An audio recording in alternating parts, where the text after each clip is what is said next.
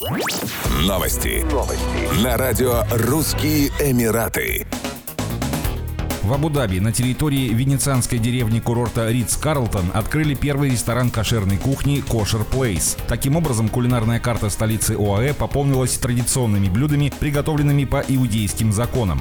Стоит отметить, что в столице ОАЭ есть несколько кошерных компаний, которые готовят еду для отелей, что важно в свете развития отношений с Израилем и в условиях роста туристического потока из еврейского государства с сентября 2020 года. В сентябре 2020 года в отеле «Армани» начал работать сертифицированный кошерный ресторан «Армани Каф».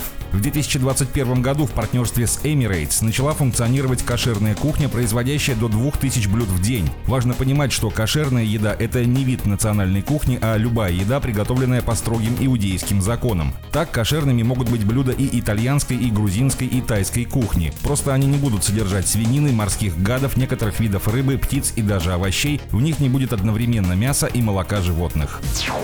Граждане Казахстана, проживающие в Объединенных Арабских Эмиратах и находящиеся на территории страны с туристическими визами, показали высокую активность на референдуме по внесению изменений в Конституцию государства, состоявшемся 5 июня 2022 года. Отмечается, что избирательные участки работали в Дубае и Абу-Даби, и в Дубае явка составила более 80%. Для сравнения, средняя явка на 65 избирательных участках в дипломатических миссиях Казахстана за рубежом составила 72,95%, сообщили в Министерстве иностранных дел республики. Активность граждан Казахстана является ярким свидетельством того, что казахстанцы придают большое значение данным политическим и социально-экономическим реформам в стране. В ходе беседы голосующие выразили надежду, что их голос сыграет значимую роль в построении нового Казахстана, отметили в Генеральном консульстве Казахстана в Дубае. Республиканский референдум по внесению изменений и дополнений в Конституцию затронул более 30 статей, что составляет треть основного закона.